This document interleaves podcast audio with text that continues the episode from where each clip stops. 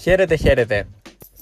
Έχουμε μπει σε αγωνιστικές ντέρμπι. Είχαμε την περασμένη αγωνιστική την τέταρτη αυτό ανάμεσα στους αιώνιους αντιπάλους τον Παναθηναϊκό και τον Ολυμπιακό που έμειναν πάλι στο 1-1 και είχαμε ωραία πραγματάκια από εκεί. Έχουμε το ντέρμπι ΑΕΚ ΠΑΟΚ για την πέμπτη αγωνιστική αλλά από όλες τις αγωνιστικές και από την τέταρτη. Ε, θα έχουμε 10 πράγματα για να θυμόμαστε. Ξεκινώντας λοιπόν από το νούμερο 10 για μένα είναι οι αποκρούσεις του Χρήστου Μανδά και του Νίκου Παπαδόπουλου από το μάτς του Αστέρα Τρίπολης με τον Ατρόμητο οι οποίες εκτός από δύσκολες και εντυπωσιακές είχαν και μεγάλη σημασία για τις ομάδες τους. Ο Ατρόμητος βρέθηκε νωρίς πίσω στο σκορ με 2-0 από τον Αστέρα Τρίπολης μέσα σε 6 λεπτά με τον ε, νεαρό τον Μανδά ο οποίος ε, πριν από μερικές μέρες έγινε 18 χρονών να έχει ήδη βγάλει ένα τέτα τέτ ε, στη συνέχεια του οποίου ο Μάρκ Φερνάντεθ πέτυχε το 2-0 και μερικά λεπτά αργότερα από μια ωραία νέα ενέργεια του Αστέρα Τρίπολης ο Λουίς Φερνάντεθ βρέθηκε τέτα τέτ με τον Μανδά πλάσαρε από πάνω τον είχε πέσει ο νεαρός τερματοφύλακας και αυτός με τα ακροδάχτυλα κατάφερε και έβγαλε την μπάλα corner σε μια επέμβαση που θα τη θυμάται για χρόνια. Κράτησε έτσι ζωντανό τον Ατρόμητο και το κρατάμε αυτό γιατί, γιατί ο Ατρόμητος στο δεύτερο ημίχρονο μείωσε σε 2-1 με το Ρισβάνι και εν συνεχεία προσπάθησε να ανεβάσει λίγο την αποδοσή του μπας και καταφέρει να κλέψει το βαθμό της οπαλίας και σε μια φάση στο 74 μια κεφαλιά του Μανούσου από σέντρα του Κατράνη ψιλοκρεμαστή από τη γωνία της μικρής περιοχής πήγαινε απέναντι γωνία ο Νίκος Παπαδόπουλος ήταν στο κέντρο του τέρματος και με την μπάλα να κατεβαίνει προς την αιστεία του, προς τα δίχτυα της αιστείας του έπεσε προς τα πίσω και κατάφερε να τη βγάλει σε κόρνερ σε μια εντυπωσιακή επέμβαση κρατώντας την νίκη για την ομάδα του την οποία αν δεν έπαιρνε θα ήταν αυτοκτονία. Στο νούμερο 9 από το ίδιο μάτς Αστέρας Τρίπολη Ατρόμητος Αστέρας Τρίπολης Ατρόμητος. Ο Αστέρας έχει κάνει ένα εκρηκτικό 20 λεπτό στην αρχή του αγώνα. Το καλύτερο ομάδας που έχουμε δει ως τώρα στη Super League. Έχοντας δύο γκολ στο τρίτο και στο έκτο λεπτό από τον Μάρκ Φερνάντεθ. Το πρώτο μάλιστα είναι ένα εντυπωσιακό γκολ από γρήγορη αντεπίθεση των Αρκάδων με τον ε, Λουίς Φερνάντεθ να κάνει assist με τα κουνάκι ίσα που βρίσκει την μπάλα βέβαια για να τη στείλει στον Μάρκ Φερνάντεθ ο οποίος είναι μόνος απέναντι από τον ε, Μανδά για να γίνει το 1-0. Στο 6 λεπτό ο Μαρκ Φερνάντεθ κάνει το 2-0. Ε, λίγα λεπτά αργότερα ο Ριέρα έχει σουτ στο δοκάρι. Ο Λουίς Φερνάντεθ χάνει σε τέτα τέτ από τον Μανδά που είπαμε και στο νούμερο 10. Με αποτέλεσμα ο Αστέρας στο 20 λεπτό να μπορεί εύκολα να έχει το δίκτυο του σκορ στο 4 ή και 5-0. Μένει όμως το σκορ στο 2-0 και εν τέλει ο Ατρόμητος καταφέρνει να μειώσει σε 2-1 αλλά να μην πάρει τίποτα από το μάτς και να πάρει μια νίκη ο Αστέρας την οποία ουσιαστικά την πέτυχε στα πρώτα 20 λεπτά. Στο πρώτο εκρηκτικό 20 λεπτό της αναμέτρησης απέναντι στον Ατρόμητο.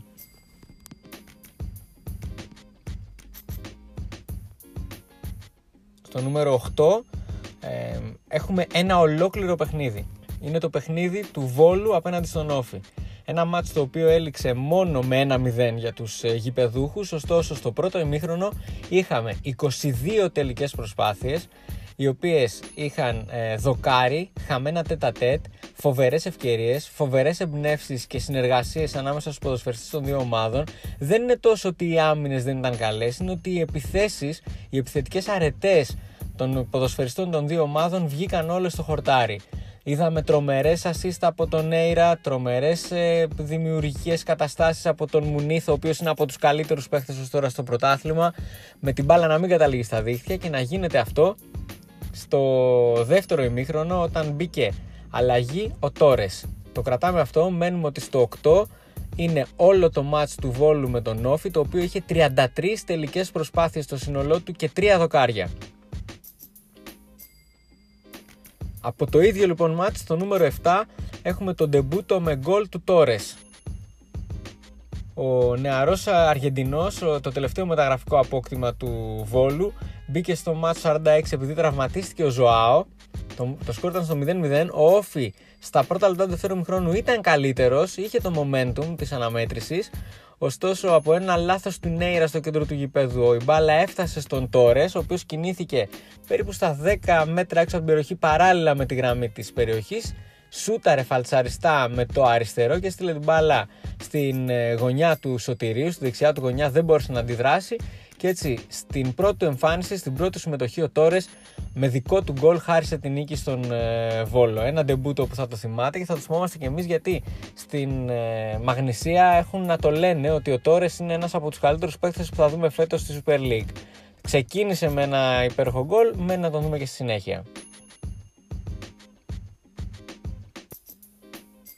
Στο νούμερο 6 είναι το σεντερφορίσιο γκολ του Αραμπούλη για μένα. Ο Μπατσάν Αραμπούλη, ο διεθνής Γεωργιανός του Πανεωνίου, πετυχαίνει γκολ στις καθυστερήσεις στη Λαμία ισοφαρίζοντας για την ομάδα του και δίνοντας έναν πολύτιμο βαθμό στον Πανιόνιο που έφτασε στο μείον 2, έχει καλύψει τους 4 από τους 6 βαθμούς ποινής με τους οποίους ξεκίνησε το πρωτάθλημα. Και ο Αραμπούλη έχει πετύχει ένα πολύ ωραίο γκολ στην Λαμία. Από σέντρα του Σαραμαντά από τα αριστερά.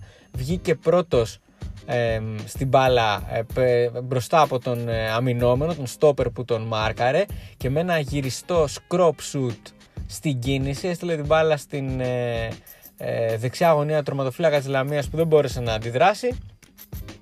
Ο Βελίδης ήταν και χάρισε με αυτόν τον τρόπο την νίκη στην ομάδα. Πρέπει να το δείτε για να καταλάβετε γιατί ωραίο γκολ μιλάμε και τι δύσκολο γκολ που δεν μπορούν να πετύχουν όλοι οι επιθετικοί. Στο νούμερο 5 είναι το γκολ του Μιλοσάβλεβιτς της ΑΕΛ, ο οποίος εξελίσσεται σε λίρα 100 για την ε, ομάδα, τη Θεσσαλική ομάδα ε, προσφάτως ε, του ανανέωσαν το συμβόλαιο ε, μέχρι το 2022. Ξέρουν κάτι στη Λάρισα, το έχουν ε, αντιληφθεί την ποιότητα του ε, Σέρβου ποδοσφαιριστή ο οποίος στο μάτς με, τον, με την Ξάνθη πέτυχε ένα πραγματικά υπέροχο γκολ.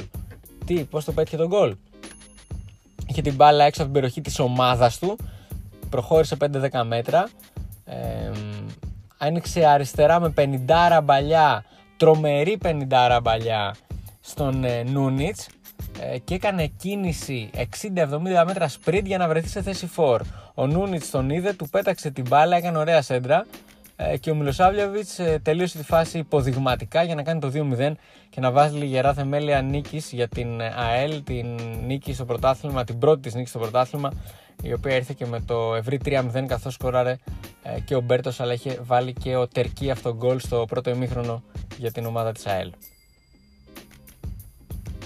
Στο νούμερο 4 είναι το γκολ του Μίσιτς στο ντέρμπι του Άρη με τον Μπάουκ στην Τούμπα ε, του Πάουκ με τον Άρη στην Τούμπα αν θέλετε με τον ε, Άρη να προηγείται δύο φορές. Ένα πολύ ωραίο μάτς παρά το ότι είχε πολλές διακοπές, είχε καλό ρυθμό, είχε ευκαιρίες, είχε ένταση, είχε όλα τα στοιχεία ενός ντέρμπι, είχε αποβολές. Και φτάσαμε στο 97ο λεπτό με τον Άρη να προηγείται μέσα στην Τούμπα με 2-1. Καταλαβαίνετε τι σημασία έχει αυτό σε ένα τέτοιο ντέρμπι στη Θεσσαλονίκη.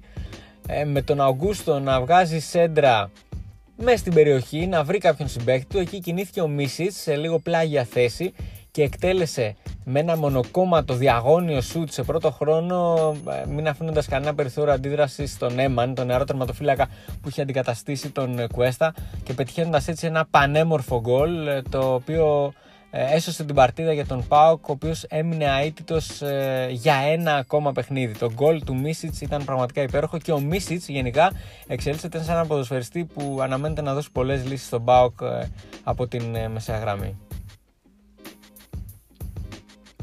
Στο νούμερο 3 είναι το γκολ του Γκερέρο στο ντέρμπι του Παναθηναϊκού με τον Ολυμπιακό. Και αυτό γιατί, γιατί σκόραρε σε ντέρμπι, ε, οπότε αυτομάτως ένα γκολ σε ντέρμπι ονίων μπαίνει σε ένα top 10.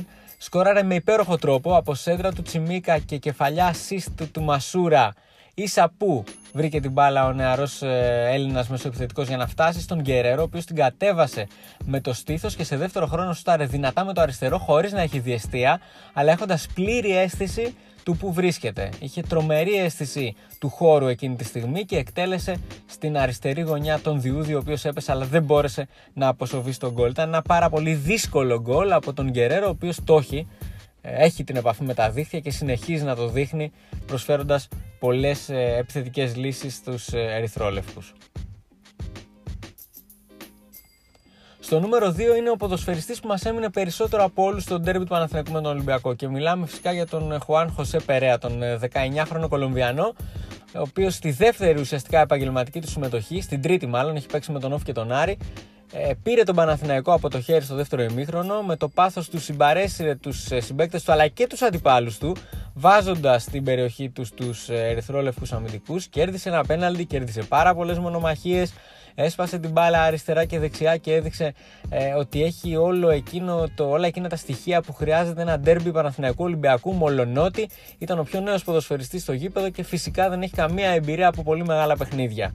Ε, γι' αυτό και μόνο το λόγο, γιατί έκανε τη διαφορά στο παιχνίδι του Παναθηναϊκού με τον Ολυμπιακό, με τον Ολυμπιακό είναι στο νούμερο 2.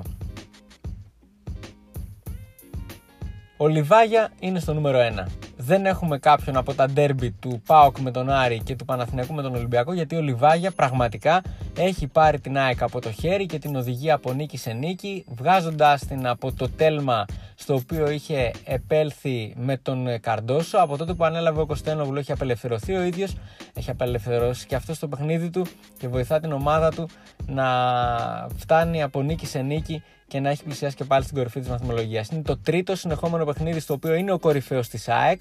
Αυτή τη φορά πέτυχε ένα υπέροχο γκολ παρά το γεγονός ότι είχε χάσει 2-3 ε, σε προηγούμενες φάσεις που του δόθηκαν και πέτυχε ένα φανταστικό γκολ ε, μέσα από την περιοχή με ένα σουτ πέφτοντας στην ε, δεξιά γωνιά του κνέτ του τερματοφύλακα του Πανετολικού έτσι η ΑΕΚ πέρασε από μια πολύ δύσκολη έργα, έδρα ε, κυρίως χάρη στο Λιβάγια την προσωπικότητά του, το γκολ του και τα όσα κάνει μέσα στον αγωνιστικό χώρο. Αν συνεχίσει έτσι ο Λιβάγια, τότε είναι δεδομένο ότι η ΑΕΚ θα συνεχίσει να βρίσκεται ψηλά στην βαθμολογία και να διεκδικεί τίτλο απέναντι σε ΠΑΟΚ και Ολυμπιακός. Σίγουρα θα χρειαστεί βοήθεια στη συνέχεια του πρωταθλήματος. Για την ώρα ε, είναι ίσως ο καλύτερος ποδοσφαιριστής που έχουμε δει στην φετινή Super League με την ε, απόδοσή του.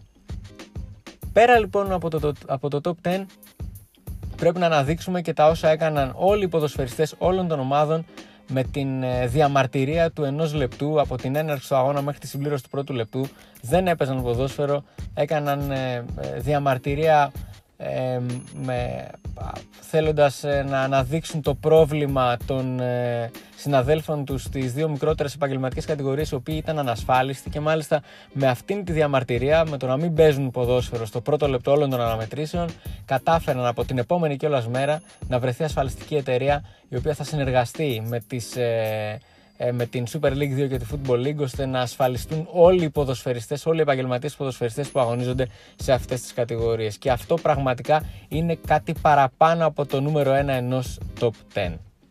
Η πέμπτη αγωνιστική έχει και άλλο derby όπως είπαμε, αυτό της ΑΕΚ με τον BAUK και άλλα πολύ σπουδαία παιχνίδια τα οποία θα αναλύσουμε την επόμενη εβδομάδα. Να είστε όλοι καλά.